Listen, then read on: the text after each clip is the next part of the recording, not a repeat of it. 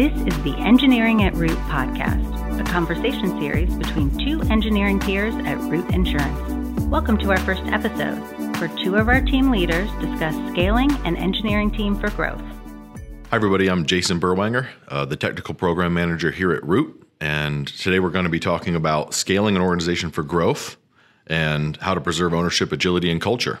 And joining me is Mr. Bill Caper, who is our Vice President of Engineering, also happens to be my boss. Bill, you want to introduce yourself? Yeah, well, you, I think you just did. Yeah, I am Bill Caper, VP of Engineering here at Root, and thank you for having me, Jason. Glad to have you. Um, so why don't you kick us off and talk to us maybe um, kind of how you think about growth and related to engineering here at Root, and you know kind of what your thought process is, your philosophies, and, and kick us off. Yeah, no, thanks. Uh, for me, growth is really about you know three dimensions. It's uh, I think the one that most people think about is around hiring, right? How do you actually physically grow an organization and uh, make it successful and, and, have the right people and, and, really scale it up? So that is certainly a, a, dimension of growth that I think all organizations need to think about. Uh, and then with that, then becomes how do you, once you have those great people in role, how do you give them the autonomy and the empowerment to go and own the problems they're working on? Uh, without creating a bunch of bureaucracy uh, and we'll call it dumb process, but still enabling them to have the support they need to make those decisions well and uh, uh to get the right perspective. And then uh, lastly, as I think about it, it's really around uh, as you have those great people, how do you develop them? How do you help you know talent manage that, that, that, those individuals to get the most out of themselves and ultimately grow as leaders in the organization? Got it. Makes perfect sense. So I think taking it from the top, the hiring part makes a ton of sense. Let's talk about the people side and and maybe specifically let's talk about when you look to hire people, how do how do we add, you know, kind of this diverse group of people here at Root? And then how do you add people while also uh, looking to preserve the culture at the same time?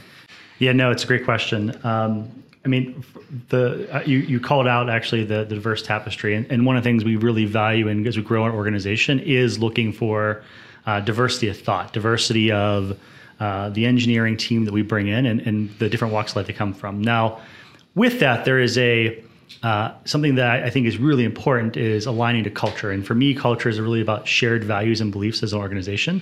Um, you know, one of the things that I'm actually really proud about as, a, as an organization is we, we focus a lot on fairness, fairness for our customers, uh, and making sure we're using uh, the predictive power of telematics to uh, provide fair pricing for those customers. In in that level of fairness, there's there's things that sort of get teased out uh, from it, right? You have uh, a sense of collaboration, right? Like part of you know the the driving fairness in the in the insurance industry is about collaborating with the customer and getting good data from them uh, in order to price them appropriately, right? Price the risk. and with the with the engineering culture here at Root, we also have that same sort of collaboration in the sense that it's really an organization that's about um, you know collaboration with one another about working on team goals together uh, shared results. Uh, there's no sharp elbows. There's no uh, uh you know uh, self or selfishness uh, or you know meism. It's very much very selfless and, and, about driving what's best for the organization best for your team. And so for us the very first thing is about making sure we're getting and talking to candidates that align to those shared values and beliefs. And then then it becomes a, a, matter about how do you, how do you find those people and how do you speak to them, right? And and part of that's just being really honest. I mean, if I if I think back to when we brought you into the organization, Jason, like one of the things that I think is really important is making sure we're setting correct ex- expectations up front about the role, about our culture, about how we operate, and that doesn't mean just the positive stuff. It also means like the honest stuff. And uh, when I think back about you joining the organization, you are our first uh, senior technical program manager, our first technical program manager of any kind, uh, and you were focusing on parts of our world that hadn't had a lot of engineering love up to that point. Like we had been great at building bespoke software uh, for you know software that's very customized and focused on our on our business problems. But things like our HR system and our finance system, those things that we buy off the shelf, we didn't we didn't put a lot of engineering rigor into those. We we sort of let those teams own those things themselves. And bringing you into the role was uh, was new muscle for us as an organization. And one of the things you and I talked about was, hey, this is going to be new. Like we're going to have to uh, make sure we're, we're building great relationships with the partners we're working with in finance finance, in HR, uh, and that's going to take some time. Like they're not used to work with engineering either, and uh, I think it's that type of relationships actually really that sort of expectation setting is really important because it, it allows uh, candidates to understand both the tapestry of root and what how we operate in our shared values and beliefs, but then also a really good sense of the role they're coming into and what to expect from that. Yeah, and I think this makes total sense, and and from my perspective too, that that made it a lot easier to join the organization because I felt like I got a, a true picture of what I was walking into and was able to make a great decision. And then I, I also felt compelled then to be on his back and talk about you know what my objections, concerns, but also what I'm looking forward to, you know what, what that might look like. Um, and you're and you're still loving it now, right? Still loving it now, on the record officially. Yeah. Um, so you, you, mentioned honesty, and so maybe let's dig a little little bit deeper into that topic. So maybe talk about honesty and and how do you how do you maintain that level of honesty, and in you know what opportunities do you have there for us to improve, um, and, and, maybe how do you go about accurately reflecting you know this organization and that role, and and what, what goes in you know kind of your mindset going into an interview.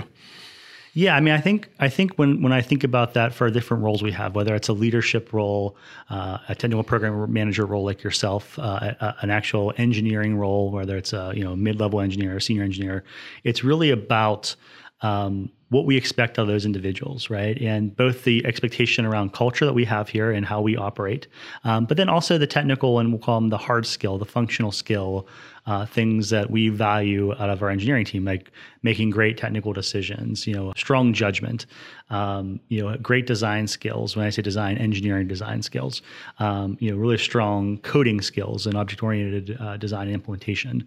Um, and so like part of that is being honest up front like literally uh, whether it's myself or our recruiting team when we're talking to a candidate in that very first call we lay out the process to them and we make it very transparent about what that process looks like it's very much a two-way street process as much as we're interviewing and talking and getting to know candidates they're interviewing us and talking to us and getting to know us too. And so we make it very clear up front that here's how the process is going to go. We, you know, we're going to have uh, one or two phone screens. Here's how the phone screens will work. We may do a work sample if, if, if that feels like right fit on both sides, we'll, we'll have you in and we want, you know, vice versa. If it's, we want you to judge us and see if it's the right fit on your side. And if either one of us feels like it's not the right fit, we'll tell each other. I think that, that, that initial sort of expectation setting and uh, level of honesty uh, about how this process goes sets the right expectation up front. And it also sets the, I think it sets the groundwork for the type of relationship we like to have with our employees here at Root is one that's very open, transparent, honest. Uh, and then when we get on the onsite, we do the same thing. We set the expectations of the candidate, what they're going to expect both the day of the interview, who they're talking to, what we're looking to evaluate, why we're looking to evaluate it. Uh, and then ultimately at the very end of that process, we talk about how we're going to come to a decision, right? We're going we're to get the people from the interview back together, have a discussion, uh, and we'll close the loop with the candidate one way or the other at the end of that process. And we're always very transparent, like we, as much as we can be about uh, what the decision we came to and, and, is why again as much as we can be. Um, and, and, if it's not the right fit, we tell the candidate same deal. Like evaluate us through that on-site process. Make sure it feels like the right fit to you.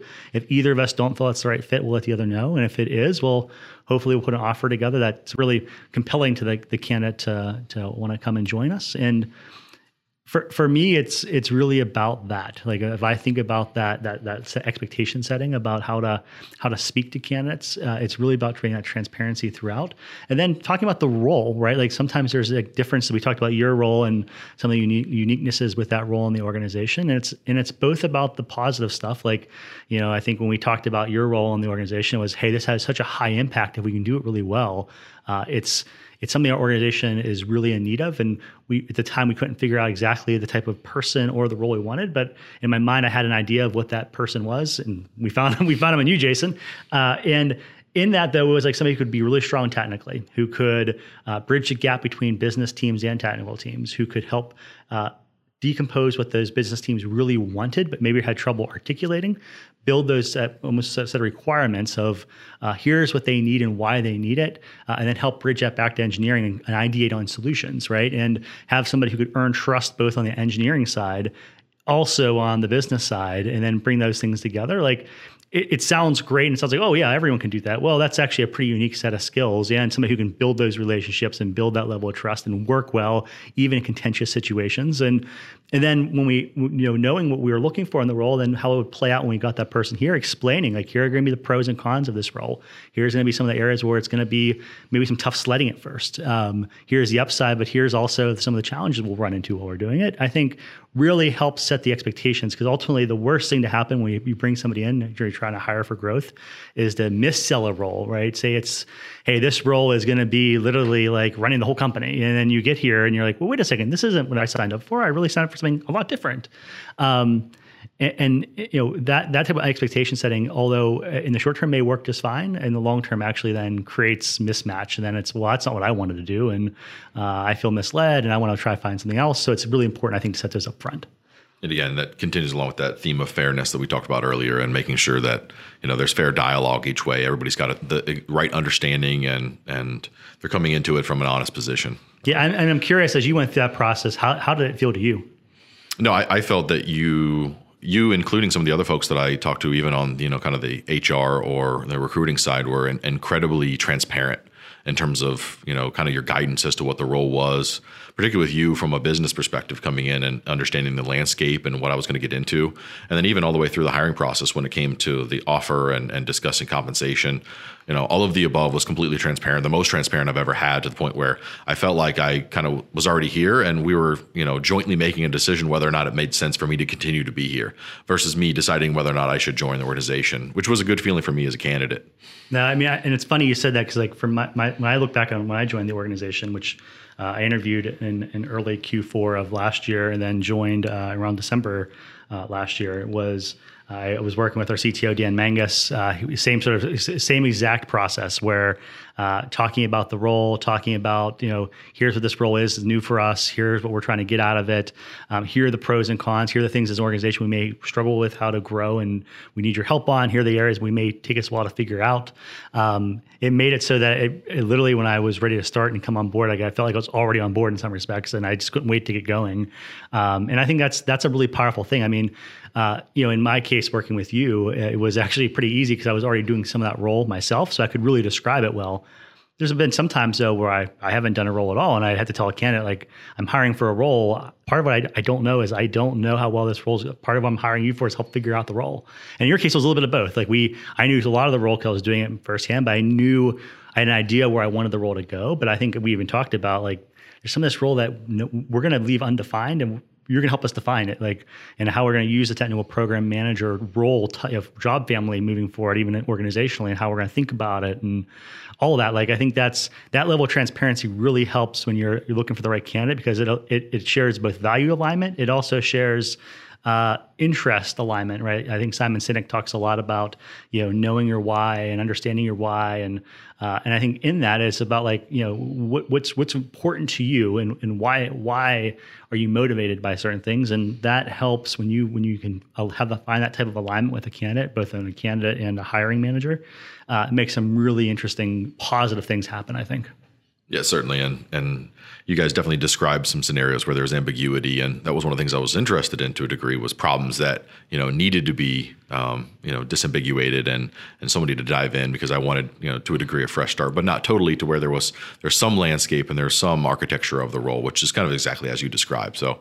I, I thought that was certainly an honest part of, of our interview process. Yeah, yeah, and and I'm curious, like, so when I think back on my career, I, have actually been pretty lucky where I, the, most of the companies I've worked for, I was very aligned to in in different ways. And uh, but I can think back to at least one, and I, I, won't, I won't say which one it was, where uh, you know I wasn't very aligned to, wasn't aligned to it, and I didn't realize at the time, but I realized it, you know, as I got into the role, and um, and I, when I think back, reflect on that personally, like that's not a you know, it's a big life move when you make a jump to a new employer and it's really building a relationship, right? Like it's yes, there's a capitalistic sort of feel to any employer employee relationship where you know you're working for you know you're contributing labor and intelligence and uh, innovation right? And you're you know taking from that relationship pay for that performance. And uh, yet there's still an element of investment you make personally into those roles. And uh, like I can remember very specifically uh, this when this was a while ago in my career. Like uh, I had a very wrong fit uh, in, in employer. And it was just like wow like like you know you make an investment you want to see it through and yet you get to this point where it's like man i really got to find the next thing but i feel like i'm just not it's been a short period of time. Like i it's you know, i mean i want to give it more time and it's almost like this time thing where you sort of feel like you're committed for a period of time even though you don't you realize it's not the right fit to begin with. And uh, you know it's one of the things that i've luck, been lucky on like as i look at my career is i haven't stumbled into too many of those oper- those situations. Uh, i'm curious have you ever had something similar when you've uh, in your journeys sh- shall we say yeah, and uh, I, my approach was a little bit different, but I, I, know the feeling you're talking about related to when you, you, are somewhere where you don't feel like you belong, so to speak. And um, I, I felt like that certainly there's a certain obligation. You go through the entire interview process and you get the offer, and then you wait a couple weeks for your old job, and then you know you start your new job, you know, fresh. And so there's a lot of those kind of emotions to overcome. But yeah, there there was uh, a part of my career in my second job. I was there for 65 days, um, and you know.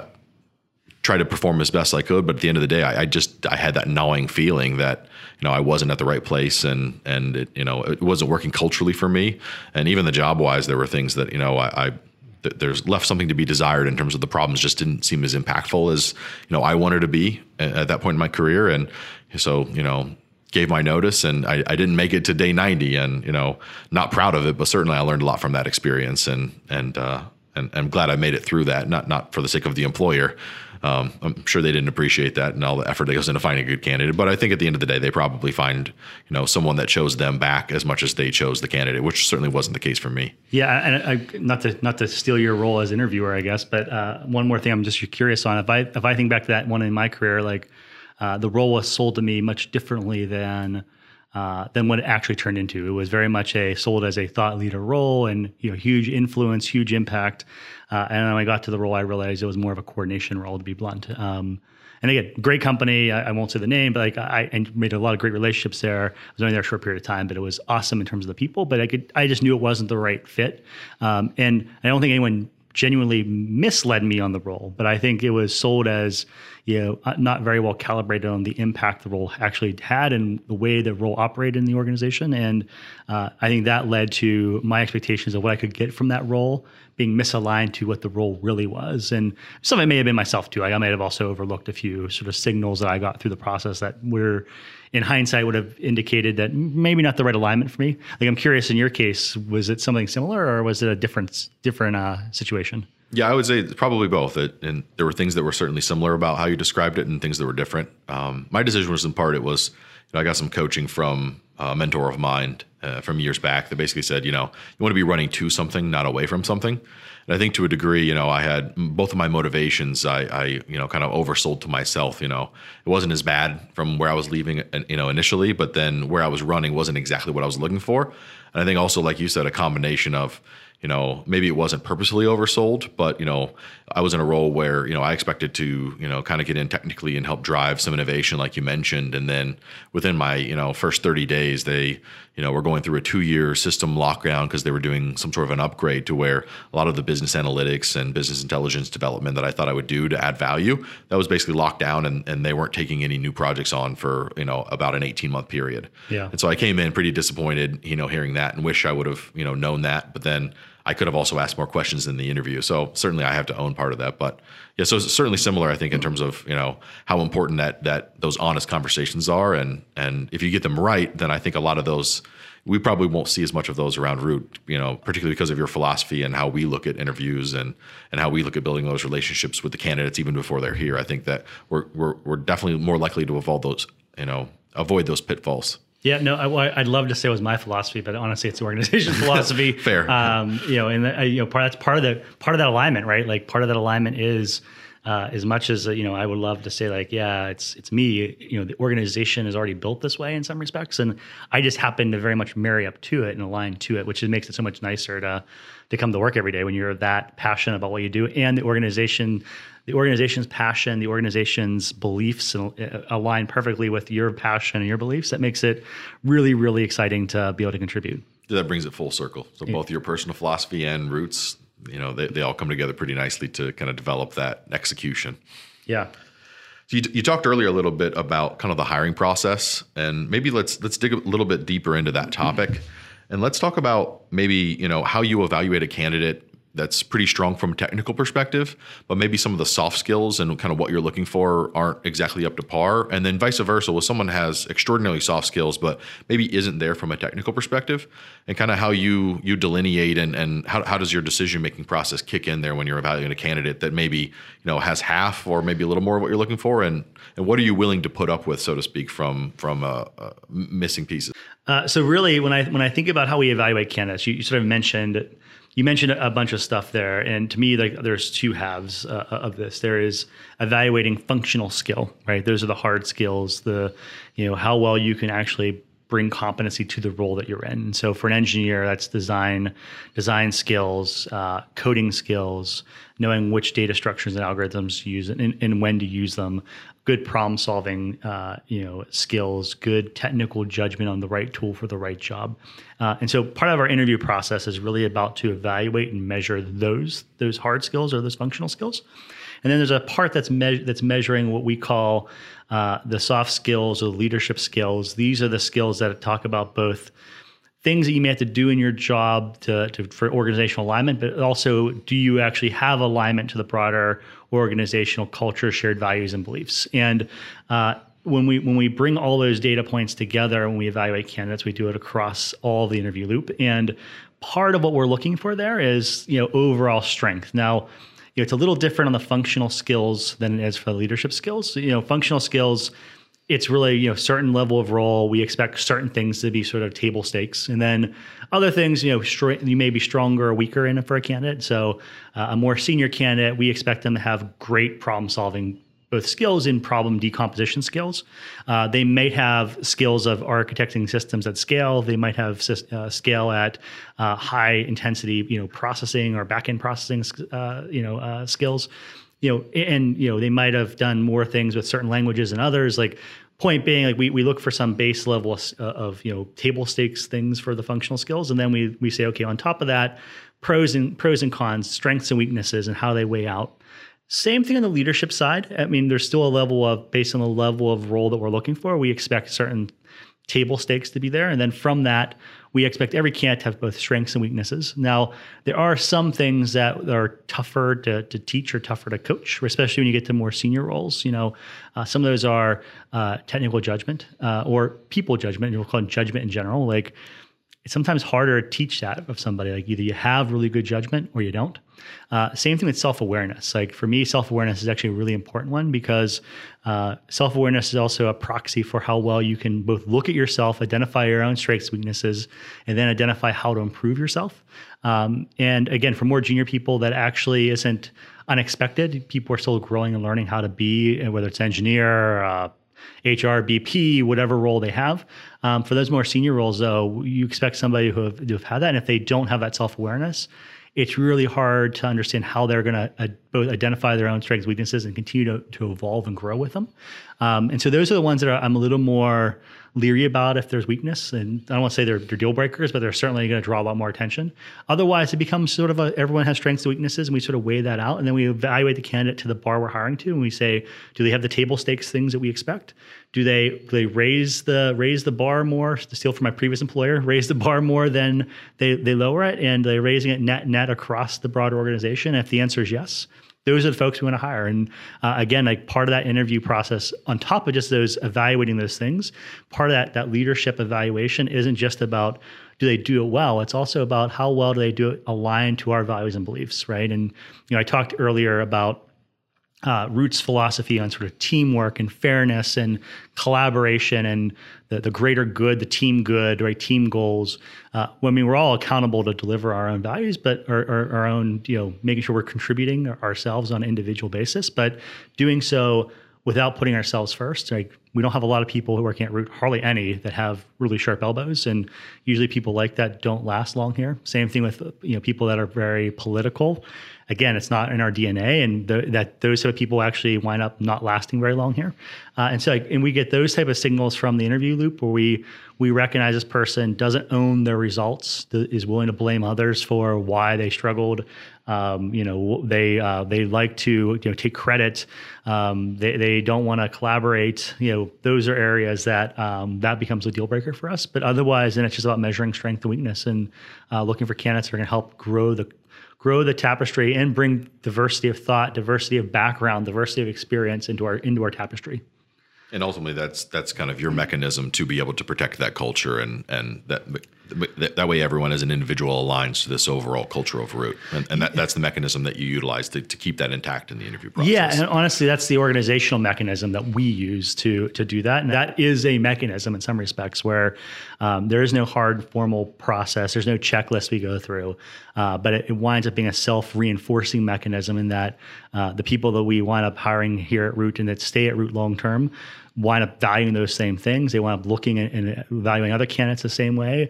Uh, and although we're looking for, like I said, vast differences in experience and differences in uh, you know life experience, uh, not just pr- professional experience, we uh, very much value and want to have people that align to that same philosophy of working hard, but having a good work life balance, co- collaborating, but not being afraid to get in the trenches themselves and own solving a problem, all that stuff. Makes perfect sense. And I think that it makes sense. Uh, hiring was definitely focused on you know individuals and people and and kind of how we think about those. But let's take this up to an organizational level. Um, and you mentioned kind of empowerment versus bureaucracy earlier as kind of one of the three tenets. Um, so let's dig a little bit deeper into that, and maybe specifically, how, how do we balance this this almost unreconcilable, excuse me, this unreconcilable concept of uh, you know you've got you know bureaucracy on one end, but then you know kind of this leave things to the best intentions, leave it to the judgment of an individual, and and how do you go about managing that um, and, and kind of keeping that process fair? Yeah, no, wow, that's a lot to unpack there. Um, uh, you know, maybe taking a step back, like if you think about when we're talking, like the, the broader topic was scaling an organization for growth. Um, part of that's like yes, you scale people, you hire more people, you want to hire better people, or at least people that align to the the shared values and beliefs. Um, but then when you get a lot more people, how do you still manage that? Right? It's it's a lot easier when you know the engineering team was twenty or thirty people. Well, you know, a couple really strong thought leaders can wind up you know leading an organization like that and doing it just through sheer willpower, right? And staying connected to every detail in the organization with without a, without a ton of effort, you know what's going on, where where it's happening at the lowest levels, at literally the front line, the engineering level. When you get to an organization that's now you know where we're at, which engineering is over 100 people, uh, I mean we're well on the way to to almost double that in the next 12 months. Like uh, actually probably over double in the next 12 months. Like uh, how do we how do we scale and how do we think about um, how do we think about empowering those individuals that we're hiring? If we believe we're hiring great, great engineers and great engineering leaders, how do we empower them so that we can continue to move as fast as we are, right? And you talked about bureaucracy a little bit in your in your question to me. Like part of that bureaucracy is, you know, one mechanism is the, the extreme you laid out, like bureaucracy, which I always call stupid process, where okay, now we're getting so big every every week you got to do a status report that tells me what you're doing. And every uh, every day when you go to make a change you got to have three people look at it and, and check a box and sign off that they looked at it. And uh, if you're going to do any sort of deployment you need to go through the 20 step checklist to to make sure it's good. Like while there are processes that do make sense organizationally uh, those processes in some ways breed some sort of low muscle memory. Like they create the the vicious cycle of a, a, process that doesn't require a lot of thinking and build a lot of muscle, which then leads to more mistakes or more things that people second guess, which then leads to more process to, to, to catch those things, which then leads to more people things missed and second guessed, and the cycle continues. And right, the the the, the inverse, and we see this with a lot of startups is you know move really fast you know best intentions tribal knowledge um, high high levels of empowerment. But at some level that starts breaking down when you're always trusting people to do the right thing. Occasionally people are people and occasionally they don't do the right thing. And so then the question becomes well how do you get the best of both worlds? How do you empower power teams to, to have that same agility they had when they were really small but then also have the intentionality and have the uh, muscle, if you will, to, to, to catch when things aren't going well and to have some proactive mechanisms to, to be able to identify that. And uh, there's a few ways that I found that work really well. One is uh, I, I, and I use the word mechanism very intentionally. It's finding finding self reinforcing process that uh, builds muscle in the organization, in, enforces deeper thinking, right? And so that may be instead of doing a status update every week, it might be every couple weeks doing a deep dive on your group and talking about what you're doing, why you're doing it, uh, and then managing upward about how that's working, right? And getting critical questions back on okay, have you thought about X? Have you thought about Y? Right? In some ways, that's actually happening in that in that very small startup world, but it's happening very informally. Having some more formal formal opportunities to do that type of thing, while still empowering those those smaller teams now. Instead of the org being small, now your teams are the things that at the right that right sort of grouping level to have that level of ownership on their thing, but then still they have to we have this mechanism for understanding what they're doing. Are they aligned to the broader organizational uh, goals and objectives? How are they delivering against their plans?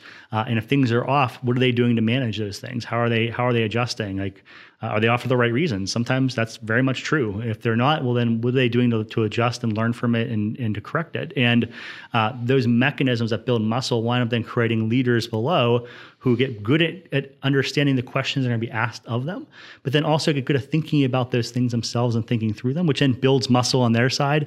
They then work with their teams to do the same thing as the organization grows. They become bigger leaders. They then start asking those questions their teams, right? Asking maybe new questions to their teams, right? It, it keeps this sort of self-reinforcing, self-auditing piece going that uh, prevents the sort of the dumb process of people doing it just for the sake of doing it. Instead, it's very intentional. Like we do a review every two weeks where uh, HT engineering team and product team come together. Uh, they do they come into a, room with myself and our VP of product, Mike Panetta, and we literally just talk about where are they at in the roadmap, what have they learned over the last couple weeks, what are the challenges they're having, uh, what things are on track, what aren't on track, how are they thinking about their up- upcoming roadmap, and we're not telling them per se what to do. We're asking critical questions of why are they doing what they're doing, uh, and then we may have insights or advice, or we may at times give them guidance of, hey, we know we have some different perspective.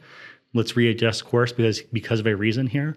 But it's never about okay walk us through the checklist of things that you've done. Walk us through the you know did you do these five things? How did you do these five things? Specifically like because that doesn't build muscle. To build muscle is asking those critical questions that are dynamic in nature, right? And we talked about the hiring process. Same thing winds up happening in essence in that mechanism, right? We have a uh, we have a process, we a high level process we follow for interviewing, but then the questions the interviewers come up with themselves, and they they keep consistent across interviewers uh, interviews, but they try to make that dialogue really rich with the candidate uh, and really ask a lot of good questions of the candidate, and then we uh, come together afterwards and debrief, and then we have discussion amongst the panel, not just about the candidate, but sometimes about the questions we asked the candidate, about the answers we got from the candidate. How can we do that better, right? The loop, the room seeing that that that debrief loop winds up. If there's newer interviewers on that loop. They start building their muscle on. Okay, how do we think about interviewing here at Root? How do I ask better questions of when I'm when I'm in, when I'm doing that? How do I get better data to bring to the to debrief? Uh, and then they then build muscle and come back without a process of when you do an interview you do these five questions, you follow this exact process, you come back and you you give this specific answer, right? Like that doesn't build any muscle muscle in, in that world. So for us, it's really about those muscle building mechanisms, whether it's on the product delivery side, engineering delivery side, whether it's in a design side of how do we have design reviews and, and have critical questions come from that design review process, a PR review, same deal. It's not about the check these five boxes, it's about give a PR, get good feedback on PR, make sure you're getting PR feedback, but the shape of that feedback can be freeform based on the problem, based on what the team wants to give, and then on the uh, you know on the interview side, the the process of actually finding great great candidates too. Right on. And so earlier you were mentioning kind of having those discussions with associates and asking those questions and those dynamic conversations. How do you go about kind of getting that dynamic? Because I'm, I'm hearing a lot of you you want you want there's trust, but you also want to verify because you want to stay close to the detail and build those those muscles up. Maybe talk about how how you have those conversations with associates and and kind of almost build that credibility, you know, to to walk that line between micromanaging and and versus like I'm adding value to you in in the conversation. Yeah, and so it, it starts by you know initial expectation setting, right? So well, let's use an example we're both familiar with. Like, you know, you're leading a pretty big project for us right now here at Root on the the financial accounting side, you know, looking at our processes and improving them, uh, and also some some infrastructure improvements on our actual accounting software. And uh, you know, when you came in, we, we sort of talked about the, the current landscape of the world. We talked about the, the, the high level plan of things we wanted to tackle. You, you worked on prioritizing those. We reviewed those together, uh, and then it sort of flipping from me sort of educating you on what things were to eventually saying, okay, I, I, here's the five things I want you to go figure out. Go figure out the the timeline of what we're trying to execute on, the, the top two priorities that we want to deliver. Uh, is there a way for us to uh, we had like a dependency on you know a phase one, phase two piece. Like, is there a way for us to accelerate getting the answers that we need in phase one to inform the timeline of phase two? Not exactly what we're doing in phase two, but the rough timeline and shape of phase two. Um, and you know, I, I want to understand like how do we put a, a reoccurring mechanism in place so that uh, more so for our finance partners that they can stay in the loop of where that project is. And we were inevitably going to find some things and discover some things earlier in the cycle of phase one that we're going to shift our thinking on, both phase one and phase two. How do we make sure we're closing the loop and re, you know setting expectations appropriately with those stakeholders?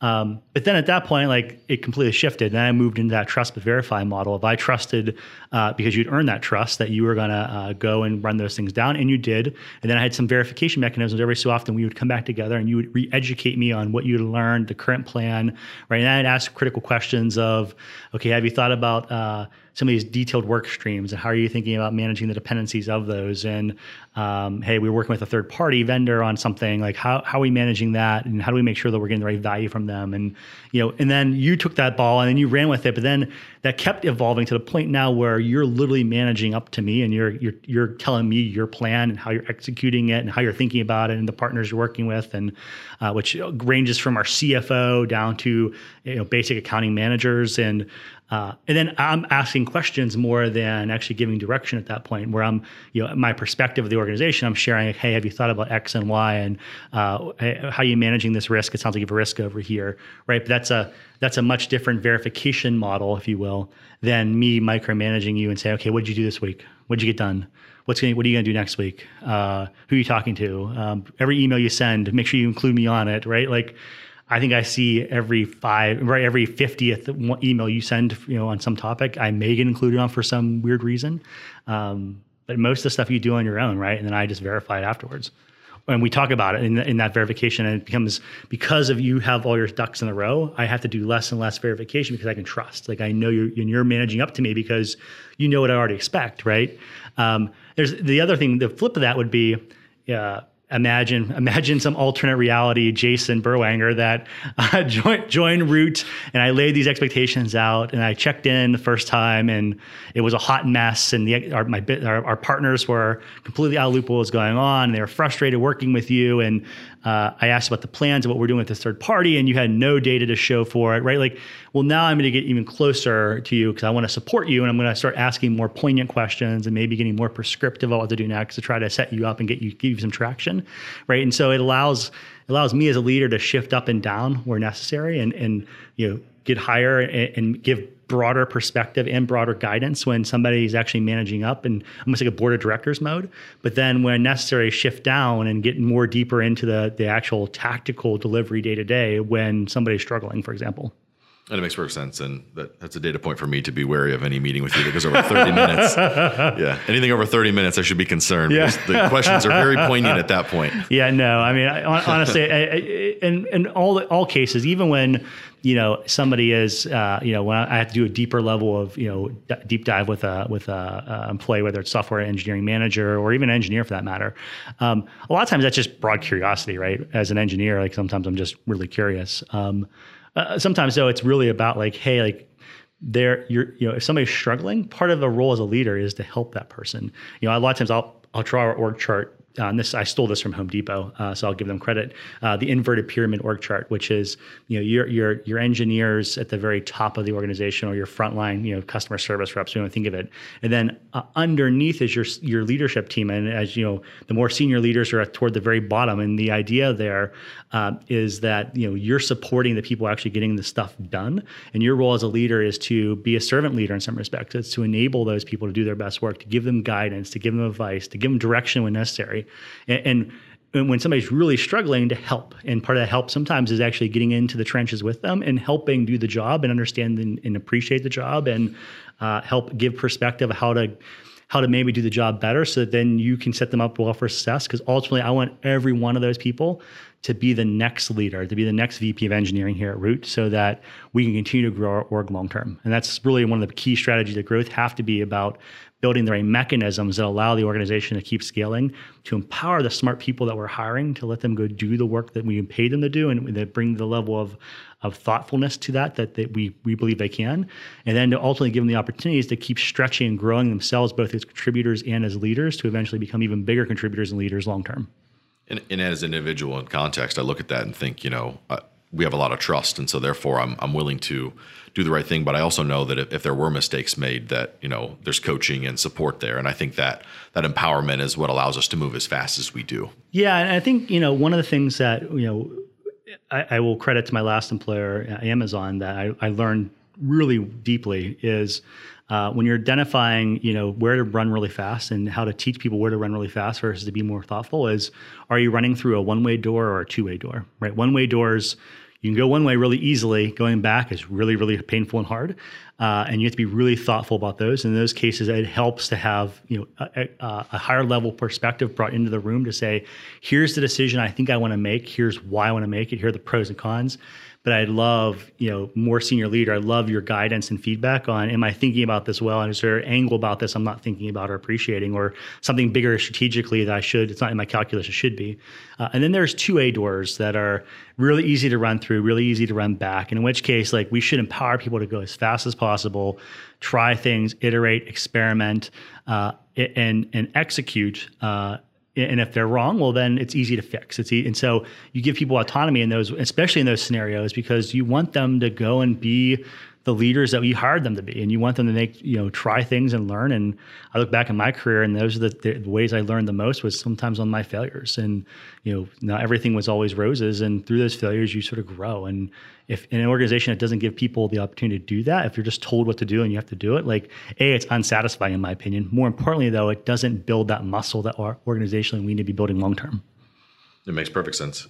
So you, talked a little bit about muscle and mechanisms, and, and, maybe let's dive a little bit deeper into that topic, um, specifically around you know when companies accumulate technical debt, and there's this idea of entropy where things are kind of spinning out of control. You know, talk me through what are the mechanisms that you like to put in place, in almost as anti-entropy mechanisms, so to speak, in an organization. Yeah, I mean, it, it really gets back to this trust but verify mechanisms. You know, ultimately, part of the the self reinforcing mechanism, the anti entropy mechanism, needs to be that uh, there is a, a, deterrent for it to decay, right? And so, in our hiring process, if we're if we're holding the right bar, especially on the culture elements of what our shared values and beliefs are, the, the natural muscle is going to be the the the form that we've created here at Root and that that shape of the of that culture is going to naturally resist the change of trying to shift the culture, right? And so like, that's going to be itself a bit of an anti-entropy mechanism. The trust but verify components of both how we think about uh, we'll call it uh, execution, project delivery, experimentation, whatever bucket you want to lump into that. Um, that's a mechanism that allows both the flexibility and, and, autonomy to go try things and to take initiative and go, but yet also have the the, the, the back pressure of having to then to answer critical questions on that. And uh, when you can't answer those critical questions, then it drives deeper questions, which then uh, one or two things happen. Either somebody chooses that they don't like that type of environment, they you know don't like that level of uh, we'll call it auditing, or they build muscle that they they then uh, get really smart about how they operate in that environment, and that by itself then creates the uh, deterrent for for for decay. And I think the ultimate one is just like avoiding dumb process. Like I think if I look at organizations, especially technical ones, though, you know, outside of just technical debt, you know, I look at organizational debt in some respects as the the biggest hindrance where things grow because you don't trust the people below you or some point you get to a scale where you don't trust the organization to do the right thing you then start creating these sort of checks in place that say okay, well, if somebody we do trust has to approve, quote unquote, and I'm, I'm doing my air quotes here in the microphone, um, with the idea being that because we don't trust you, you must get somebody else to approve, which then immediately slows things down, right? And you get to a point where you, I won't name any names, but you can look at bigger organizations that move like glaciers and part of the problem there is they're literally moving like that because they can't trust people at lower levels to make the right decision. They have no mechanism to manage and audit if they are or not. And the only way they have to do that is by like punting decisions into the clouds. You know, some bigger leader somewhere off in the distance eventually making a call and coming back down. Or the opposite of that is uh, the groupthink scenario where the only way we can make a decision if we get 30 people in the room and we all lock hands and we all agree because that's really safe and we don't have to worry about being wrong and then we make the decision. Otherwise, we sort of stay in analysis paralysis and we don't make a decision. Like uh, I think as a as an organization, we want to avoid both those, and that those are the entropies that can catch you. The anti-entropy mechanisms. How do we make sure that people are empowered at the lowest levels to make decisions? How do we have the mechanisms in place to audit those decisions and to trust but verify? Operate almost like a board of directors at every level of our organization, managing the people below us, but supporting the people below us with great insights and, and guidance in coaching and mentorship and development, uh, and then ultimately uh, allowing the organization to grow and scale by leveraging those leaders as the next leaders who are then going to develop the next thing below them, and the, the cycle continues. And that's perfect, and I think that's a that's a great um, great insight into you know kind of how to develop those those scales when we're at a place that root that is you know a few hundred employees a few months ago and you know scaling up to probably a thousand by the end of the year and and how to manage that exponential growth. And that's not a that's not a problem that a lot of folks have had to put a lot of thought into. Yeah. Um, but with that let's pivot and I think we touched on this a little bit but let's pivot into you know kind of that third piece which is the the talent management piece know, so we, we've got a great organization with the right muscle and there's no dumb processes. We hired the right people. Now, how do we keep them? Yeah, I mean, so we, we talked a bit about the, the, the making sure you're empowering people to make great decisions. That's I think the step one of talent management in general, right? Is like giving people the opportunity to grow and to flourish. Um, it's super easy to hire somebody really smart uh, and then give them something really dumb to do and say, well, just execute my vision, go go and do. Um, it's actually much harder to say, I hire a smart person now. I'm going to take hands off the wheel a bit here. Like I'll, I'll, still occasionally come back, make sure the wheel's going in the right direction, but I'm going to really take the hands off the wheel and let you go and run and drive. Um, like that's that's step one in my opinion of talent management. Step two is then what are the mechanisms we have to make sure that we're doing the right things by our talent, right? And we talked about some processes earlier, and I, I really index more of my conversation around delivery, hiring. But there's another process which is talent management. How do you make sure people are getting the, the right coaching, right? And that coaching can be like you know developmental coaching of helping people grow, right? Helping them double down on their strengths. Sometimes helping them close weaknesses, but then also recognizing that because people are individuals and everyone's different everyone's not going to have the same strengths, everyone's not going to have the same weaknesses, and not over indexing on every leader needs to be Bill Caper or Jason Berwanger and, and, and have the same strengths that Bill Caper has and the same strengths that Jason Berwanger has or or the same and and not have any weaknesses, right? Like I have weaknesses, you have weaknesses, um, our leadership team has weaknesses, and uh, there are different weaknesses and different strengths, frankly. And part of that is like how do we make sure that as we're thinking about our talent base that we're uh, recognizing and celebrating the, the diversity of strengths across them, uh, celebrating in some respects and recognizing the diversity of weaknesses because my strength can be your weakness and we can sort of complement one another and fill the gaps. Um, but then when there's truly weaknesses that are deficiencies that are hindering the team or hindering that person's really long-term growth or viability at the company, how do we how do we coach them uh, and give them great guidance and support? That's that's not just you're doing you're doing it wrong, do it better, but it's empathetic, that is specific, that is uh, that is actionable, right? Like and uh, and then ultimately, how do we how do we help them figure out those individuals? How do we help them figure out the path that they're going to take to be successful long term? And sometimes, you know, as much as we want to be empathetic and help people, occasionally that means it's not going to be the right fit here at Root. And how do we how do we have the right conversation with those individuals that is supportive, that is empathetic, but also uh, that is honest, right? Because ultimately, we talked at the very beginning about being honest. Um, that talent management process has to be started and stopped in honesty. Um, and if it's not, like it's going to fail, in my opinion. Like it'll inevitably, at some scale, at some point in time, become perverted and fail. And if it is honest, if it's focused on those right things, well, then it becomes a great sort of reinforcing mechanism, anti-entropy mechanism, because like you're going to be always driving the right conversations with the right talent uh, and helping people grow. I think there's another piece which we talked about dumb process that uh, is about like how do you how do you calibrate across an organization with talent? Uh, and I think it's super easy at some point of scale to get to a world where um, you over-index on percentages and numbers and you know you stat you know rank you know yank and rank or whatever you know the stack ranking stuff and um, and I think that that can, you know, although it may start from a place of anti-entropy, wind up being a place of dumb process, right? Where people manage to the process instead of managing to the outcomes. Uh, and you know, it's one of the things I'm really proud of here at Root. Like we do things intentionally about the people, and we will have hard conversations as a leadership team, and we will talk to individuals to be honest about performance and help people develop. And we are always transparent, though. Like we, well, we're always honest, and we try to be as transparent as possible with if you're if you want to get to the next level here's what that looks like. Here are the gaps we see in you. That's not a secret. Here's how we're going to help you close those gaps and then work together to close them. If it's somebody struggling well then it's about okay here's where the here's where here's where that that's manifesting itself in, in a performance that's unacceptable. Um, we want to help. Is there something impacting that externally that we can help with?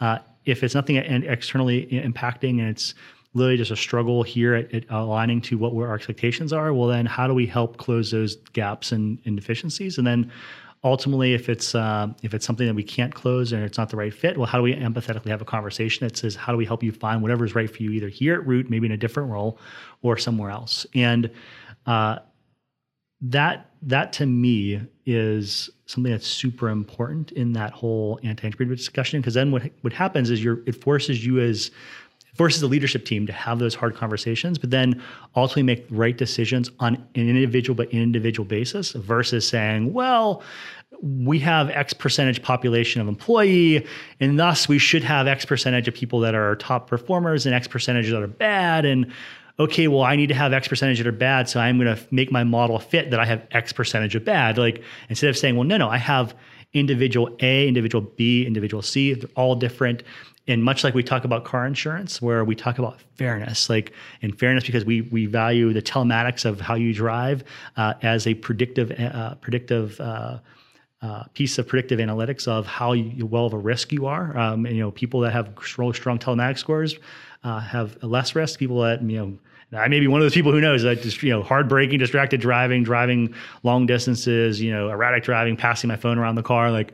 Um, I may not be a good risk. Well, I think the same thing holds true. Like if we if we want to treat employees fairly, well, then we should value each employee individually, coach each employee individually, help manage them individually, and then manage the outcomes on an aggregate basis based on the uh, outcomes of the individual, not simply force a curve on, I want to get to this outcome, thus I will treat people, people this way. And I think that aligns to our, our broader concept of fairness, like how we think about it for our customers and ultimately how we think about it for our employees. Yes, certainly. And it, you really get the sense that those concepts of honesty and fairness, you know, from a cultural perspective, you know, in the hiring process, you know, in our business model and all the way through into how we manage talent. And even if an associate maybe isn't a fit, honesty and fairness are, are still come into play, you know, up to the point where, you know, we know that it's not a fit. Um, and, I, and I think that's a pretty great concept that, you know, highlights all of those tactical levels, but also, uh, you know, what the culture here is at Root. Yeah, I mean, I think I think when I wish I could take credit for it, but I mean, honestly, this started with you know our, our CEO Alex, our CTO uh, Dan Manges, and all the early engineers at Root. When I think about engineering in particular, all the early engineers at Root, like both the concept of fairness, the concept of uh, teamwork, the concept of uh, thinking big and delivering incrementally, and but not making bad sacrifices in terms of architecture or in uh, you know, uh, in terms of the people we hire, like holding a high hiring bar and being consistent with holding a high hiring bar. Like uh, for me, like although I, I feel like I, I very much uh, have those beliefs and I've you know maybe helped double down on them in my time here at Root. Like it's more about like the reason I'm here at Root is because I saw that already and it was very much aligned to my interest. And like as a as a candidate who became an employee, it was very much because I believed in that that mission. I believed in the mission about fairness in the in the insurance industry. I also believed in about how they thought about the employees, how the, the engineering culture thought about itself, and uh, the way we built and, and built uh, software, and really treated our, our engineering team as a first class citizen and building and innovating in the insurance space. All that came together, um, but then also in the talent in the talent process, like thinking about people and how we think about and manage people, like as much as I would love to take credit for it, it was here at Root from day one, and it's just now continuing to evolve as we're growing bigger as a company, and we're putting more shape and definition to those things that are already here. You mentioned earlier um, the you know being empathetic and, and empathy, and maybe talk a little bit deeper about how how you hold this high bar in terms of performance, but at the same time making sure that you know we're empathetic to the associate or the employee, and making sure that we're you know being fair to them. Um, in, in, other words, like how do we how do we stay motivated, but at the same time, you know, stay close to the associates in terms of their weaknesses and help them to grow?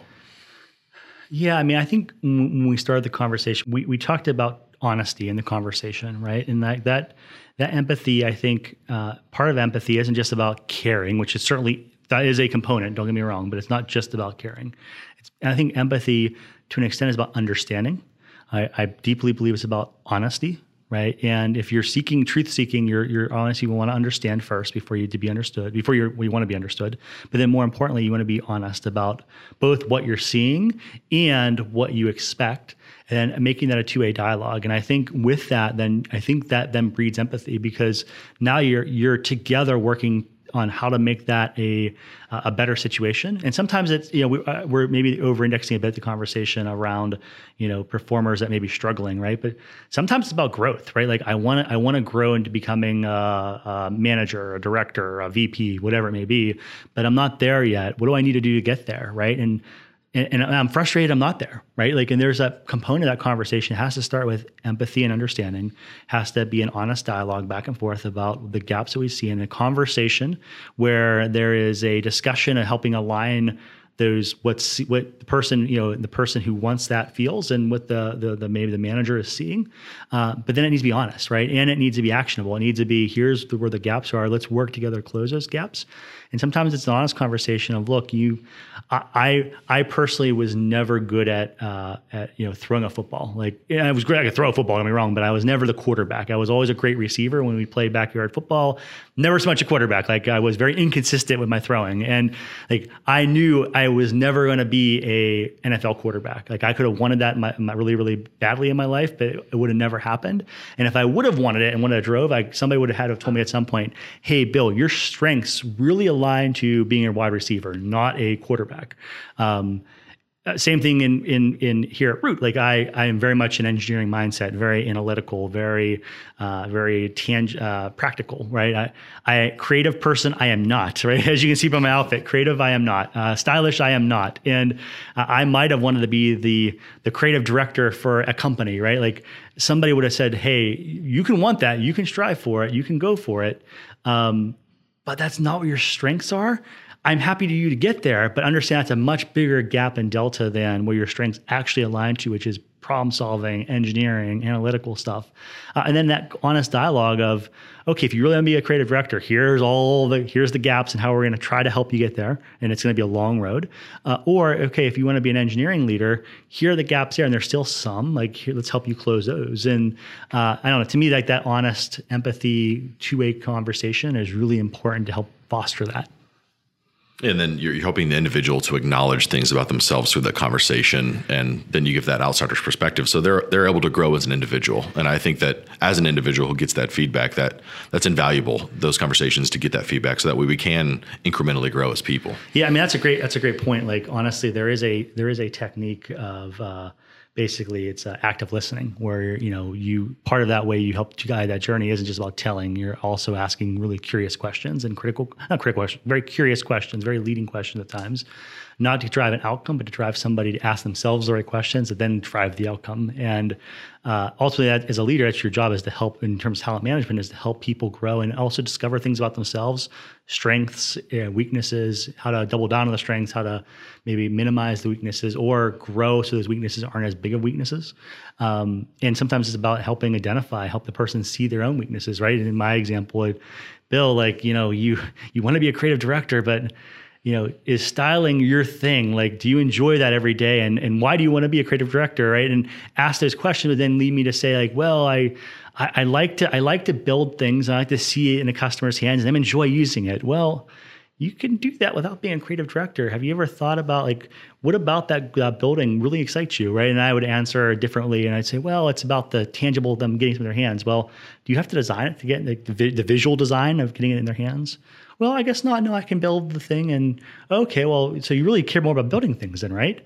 Uh, yeah, I guess you're right. I do care about building things. And then next thing you know, I'm, I'm, I'm already convincing myself that I really should be focused on building, not so much designing in the sense of creatively designing. Yeah, help them through that introspective exercise to really help the questions really lead them to that point. Exactly, exactly and the, folks can see this, but I think I figured out why you couldn't be a QB. You're six two, but you have the hands of someone who's at least seven two. I'm looking at Kevin Durant across here. So, yeah.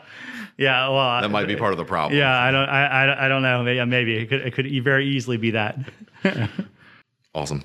Well, yeah, we covered a lot of broad topics today here, and and really dug into some um, definitely the kind of the philosophy of of how to scale an organization. You know, both at an individual level um, and kind of at the organizational level, and then you know how do you, how do you keep the right folks and keep the organization humming long term to keep the right people and and keep them doing what they should be doing in the organization. Um, Bill, thanks for coming today great conversation. Really enjoyed it and, and appreciate it. Yeah, no, thank you, Jason. I, I, it was uh, really interesting to be able to talk through all that and share it. And uh, thanks for having me. Definitely. This will be the first of uh, many Root engineering podcasts, and we look forward to the future. Thanks. Thanks for listening to the Engineering at Root podcast. Learn more about Root Insurance at joinroot.com and see open engineering positions at root.engineering.